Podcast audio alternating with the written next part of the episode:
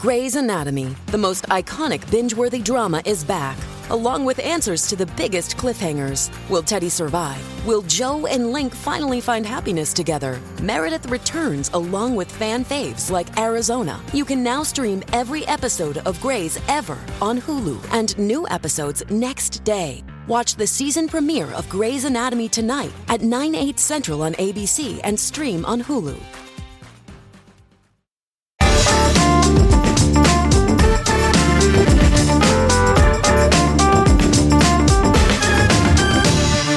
When I hear the words fake news, I can't help but hear them in Donald Trump's voice. His rally against it could lead you to think either it's a new issue or it's overblown nonsense. But although it's sometimes hard to imagine a Trumpless world, there was a time before him, and fake news very much existed then too.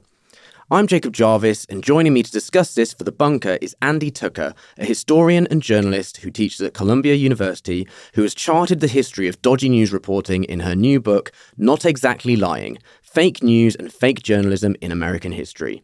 Andie, thank you for joining me. Thank you for having me.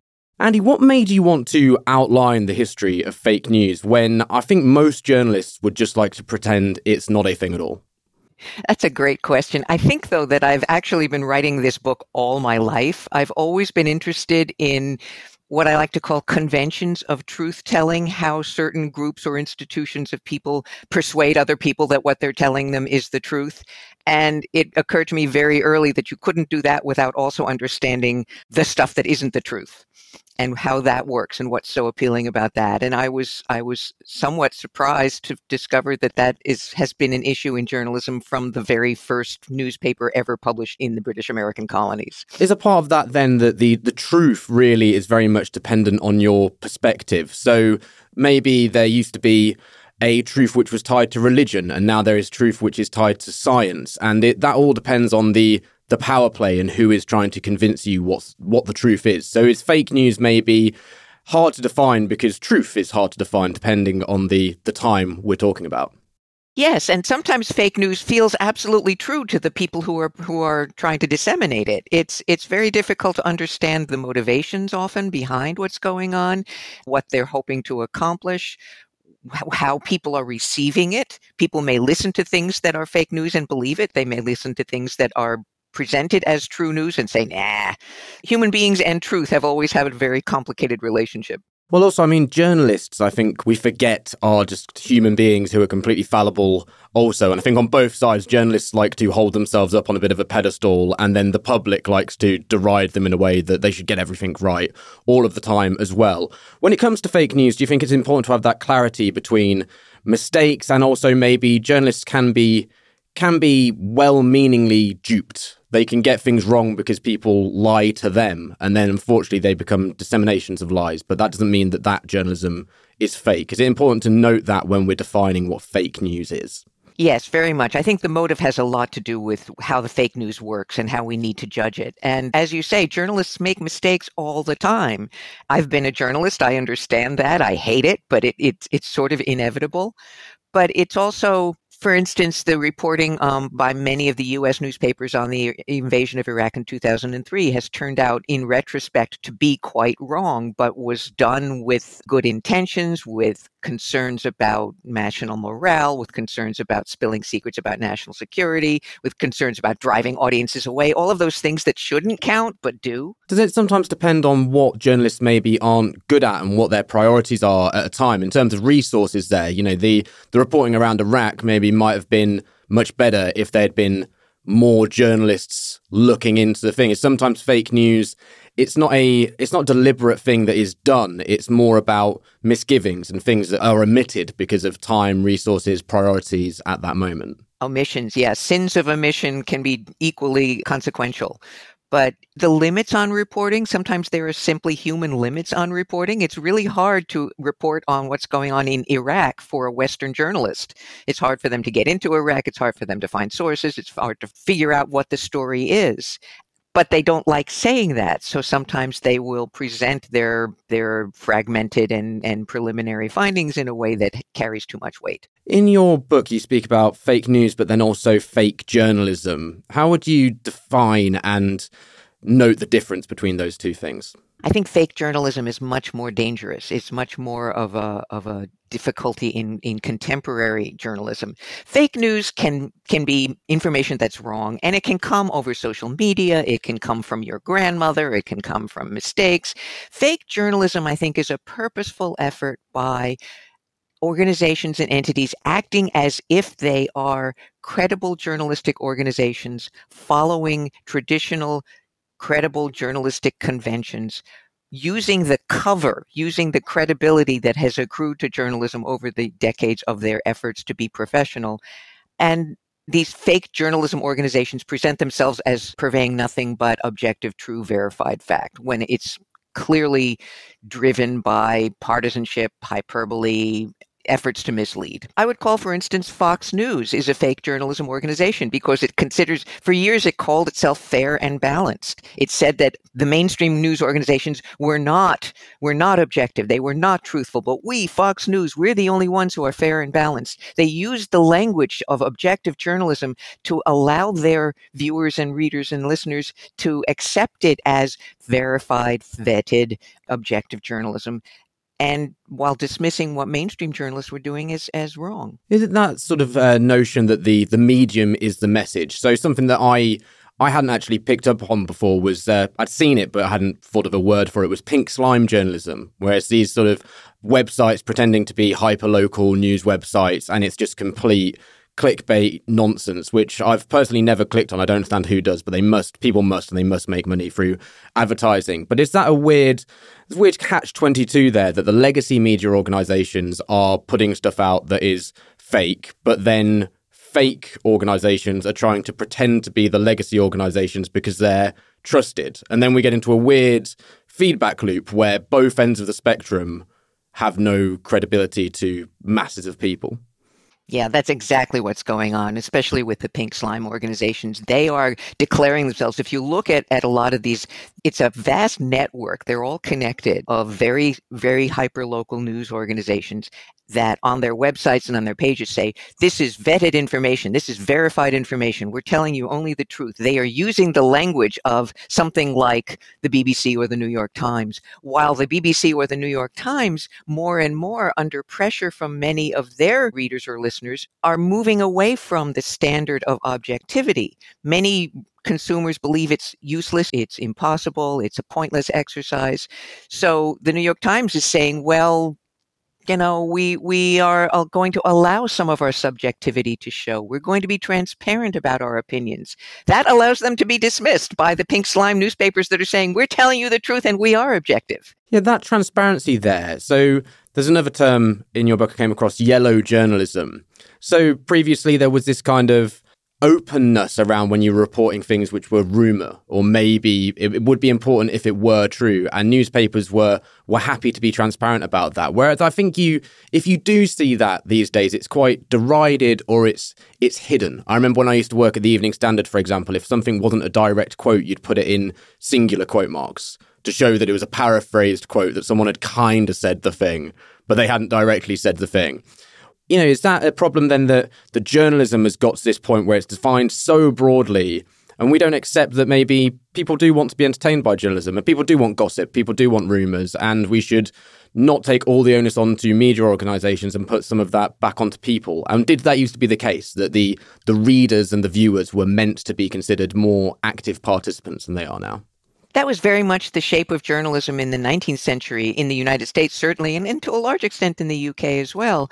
The idea was in the United States, in many places, local newspapers in the 19th century were about the only print matter that anybody had access to in small towns, often settlements in the West.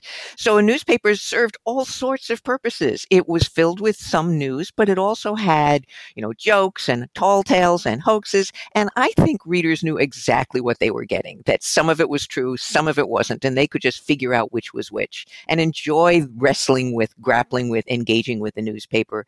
It's almost gotten harder now when newspapers, news organizations are committed to giving you nothing but the truth because if it fails to be the truth, if it if it's incomplete, if it's opinionated, it really sticks out as as violating convention. Whereas, as you say, some people just go to news organizations and kinds of journalism for the pleasure of it. When the New York Times bought uh, Wordle, I remember thinking it was really strange at the point. But when I was reading your book, I got to thinking, was that maybe a smart move? Because it means they don't have to do fun stuff in their news reporting. They don't have to entertain people with that because they can say, hey, go play Wordle on the website. And you used to buy newspapers, and in the newspaper, there would be horoscopes, comic book strips. There would be all these sorts of different things. And now we don't buy news media as packages anymore. We just get the separate things. So we expect each separate bit to do more than it maybe should do. So, you know, the New York Times buying Wordle, is that actually quite astute from them that they've realized readers want to have fun? You know, should the New York Times go and buy The Onion next and just be like, hey, see, you can get this, you can get the crazy stories there if you like? That's a good point. The New York Times has been famous all its life for not having a comics page because they were way too serious for a comics page. The Washington Post, uh, their competitor, that could have a comics page, but you know that just shows how trivial they are. And now I think you're right. Now you can disaggregate all of this stuff. If for the New York Times, you can subscribe to a, a dozen or more different newsletters that come out, and they're about cooking and about fashion and crossword puzzles. So yeah, that you can look at the Times as a place to get your entertainment and not bother with anything else that the Times reports, if that's what you want to do.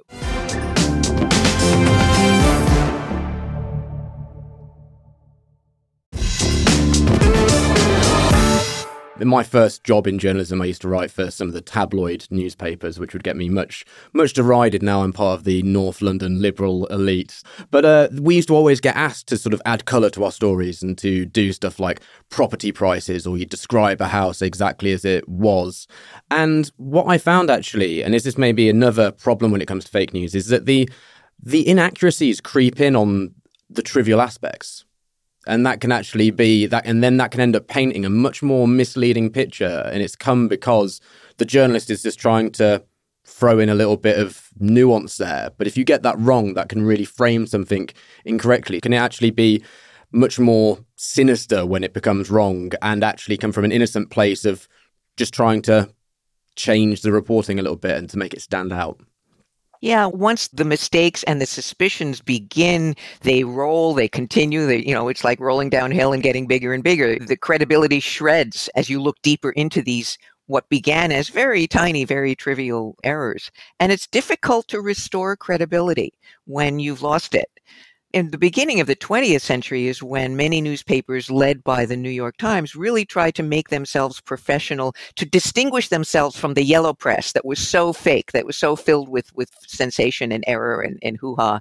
So they made a real effort to say we are going to be different. We are going to be objective. We are going to verify our facts. You can trust us. We give you all the news that's fit to print. We will not soil your breakfast cloth with you know stupid stuff trivial stuff but the more you ex- you you claim that, the more you claim the high road like that, the harder you'll fall if you make the kind of inevitable human mistakes that any human can do. The name Pulitzer is always linked to me with really the, the top highest echelons of quality journalism. Could you explain to me why that, that wasn't always the case historically?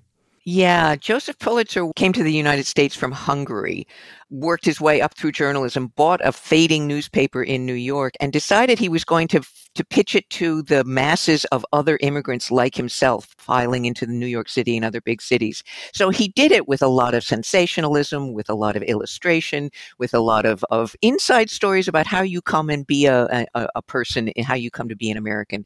So a lot of it was service journalism, a lot of it was sensation, but he was also really interested in helping people understand what America was like. The idea that if you're an immigrant, you have to come and assimilate was very was very profound. Then William Randolph Hearst, his arch rival, came along, and they got into a competition that just drove each other in spirals of sensationalism that were really getting more and more embarrassing. Until Pulitzer finally thought, "Wait a minute, you know, this is really not good," and pulled back a little and tried to reclaim his reputation by, for one thing, setting up the Columbia Journalism School. For another, trying to improve his journalism.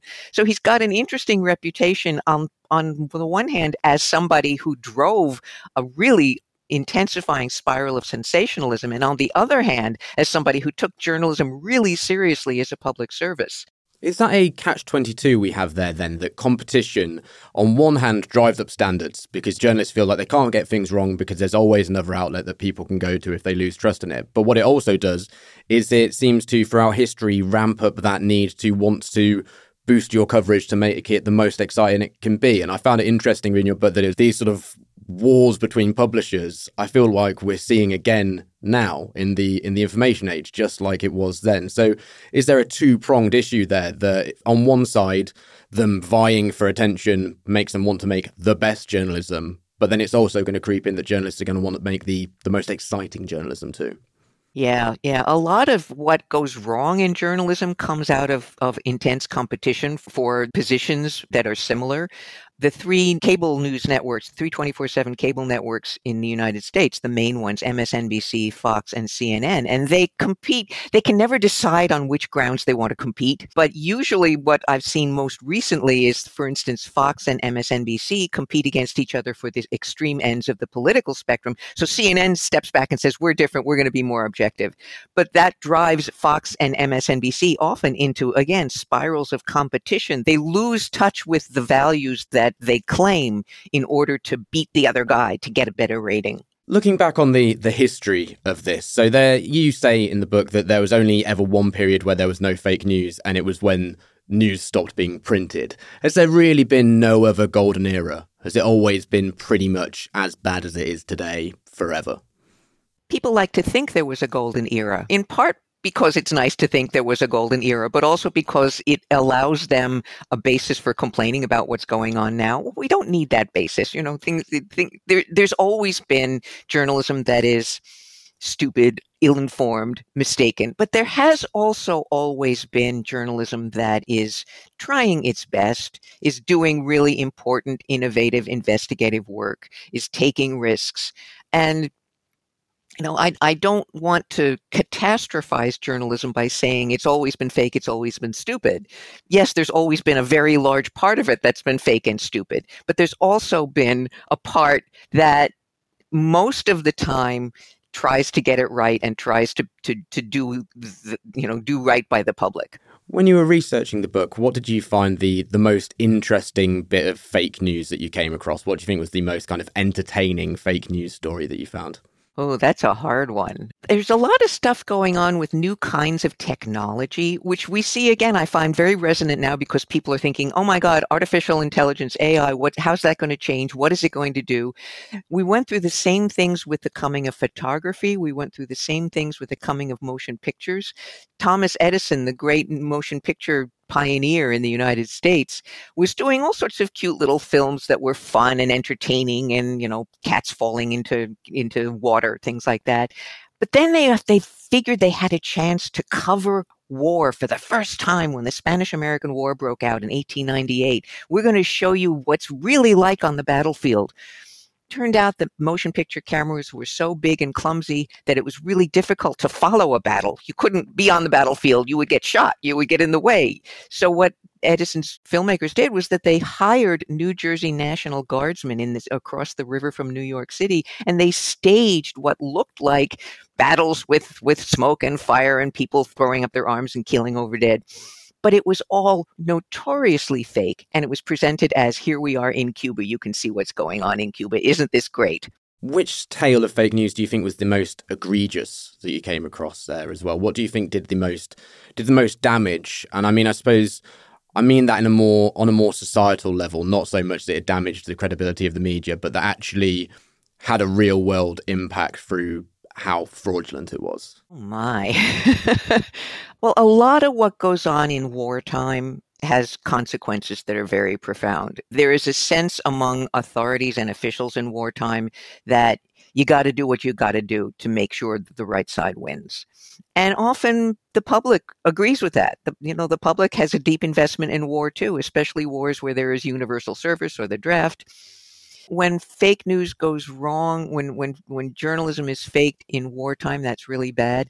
I think though one of the most egregious episodes was the CIA in the in the Cold War world after the war, when there was terror that the Soviet Union was going to take over the world and impose communism everywhere, there was an idea in the US government that anything we do to stop communism is okay. So the CIA was establishing fake news bureaus, was hiring real journalists to report undercover on, on intelligence matters. It was paying journalists to, to, to report for them and in a way that really undermined a lot of faith in how journalism worked. And there were congressional hearings into this when, when journalists tried to, to, to put a stop to the CIA besmirching their name. And the CIA was completely unrepentant. Well, it said, we might as well use you. Why not? Because you're you're there in a place where you can get information and and stopping worldwide communism is much more important. I think it did a lot of damage to the way people looked at journalism and trusted journalism. Has it always been about that power dynamic then? For example, in the past, you know, you would say, don't ever pick a fight with someone who buys ink by the barrel. And at the end of the day, the the importance of if something is fake and it being called out really depends on who these people feel accountable to. And as you say, somewhere like the CIA can push propaganda and they don't who do they feel accountable to? Why do they feel accountable to anyone? And is it that maybe as journalists we put too much faith in the media as being this institution when really it's it's a vessel? And it's a vessel that's been used by people who may the media isn't beyond account but the people using it might be. That's an important point and a kind of depressing one yeah. When the New York Times in 1896 started to, you know, declare itself professional, to distinguish itself from the yellow press it had a sense, as as did some others, like the, the the Pulitzer's paper, it had a sense that if we as journalists stand up and insist that our colleague journalists also follow journalistic rules and and and, and standards, if we police them, if we require all journalists to hew to standards, then that will improve journalism and we'll all be fine. Well, as you say, that's that's not enough. The journalism can be manipulated so easily. Journalism can be undermined so easily.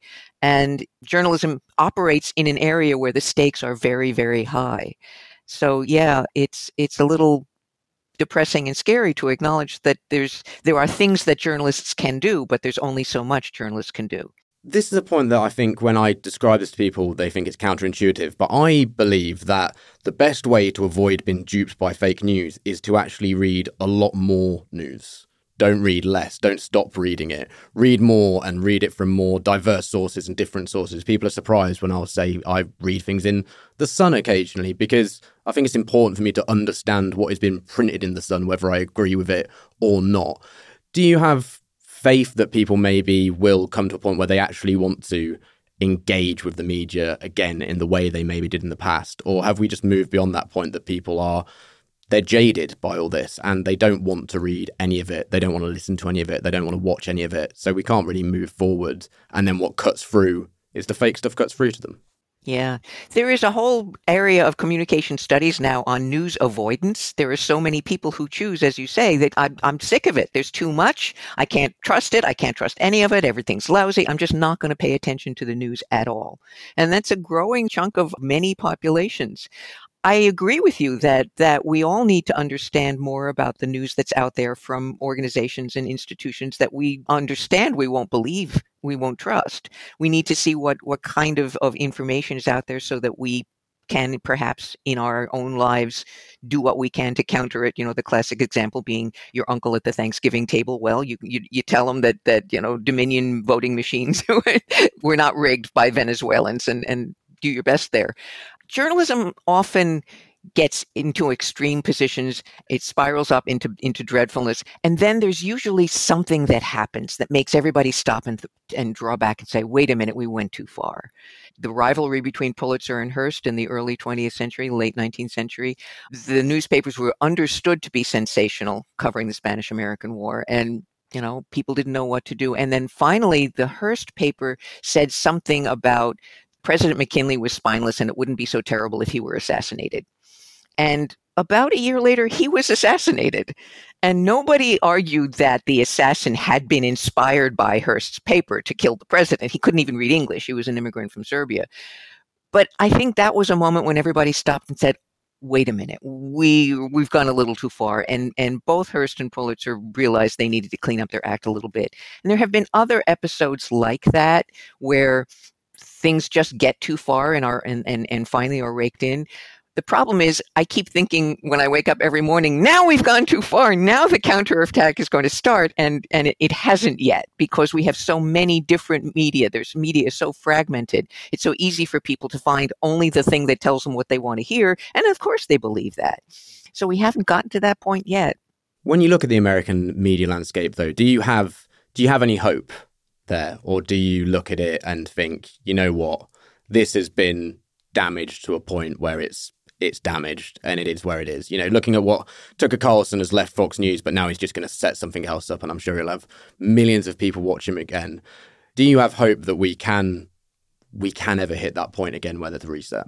I have to. I have to have hope. I think it was a good thing that Fox News got pricked by the by the lawsuit. That I think that says something to people who are willing to entertain an argument in their own heads. I think that they will be able to think differently about Fox.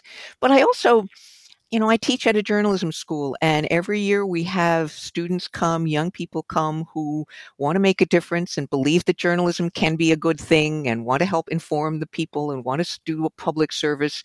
And, you know, they won't always do it and they won't always get jobs in journalism. And some of them will feel, you know, pressured to sell out. But there's enough of them coming along every year, I think, that there's still hope. They still have the possibility of changing the world. Andie, thank you so much for your time today.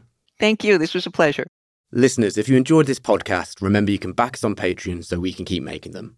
There's a link in the show notes or just search Bunker Patreon Podcast.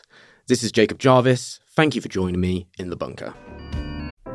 Good news! Your favourite history nerds are back! Yes, we at We Are History have been trawling the history shelves of our local bookshops. Well, I have, John. You mostly went round finding your books and moving them to the front of the displays. If I can find them, it's a bonus. We are ready to tell you all about what we've learned from the revolting French to some revolting women. Via some Brits abroad and a foul mouthed Irishman. So, download We Are History. Our laughable attempt at a silly history podcast. With me, John O'Farrell.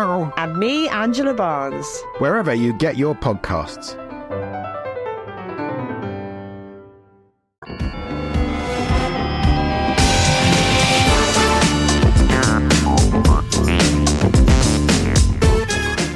Bunker Daily was written and presented by Jacob Jarvis. The producer was Kasia Tomasiewicz, with audio production by me, Jay Bailey. The group editor is Andrew Harrison, with music by Kenny Dickinson and artwork by James Parrott. The Bunker is a Podmasters production.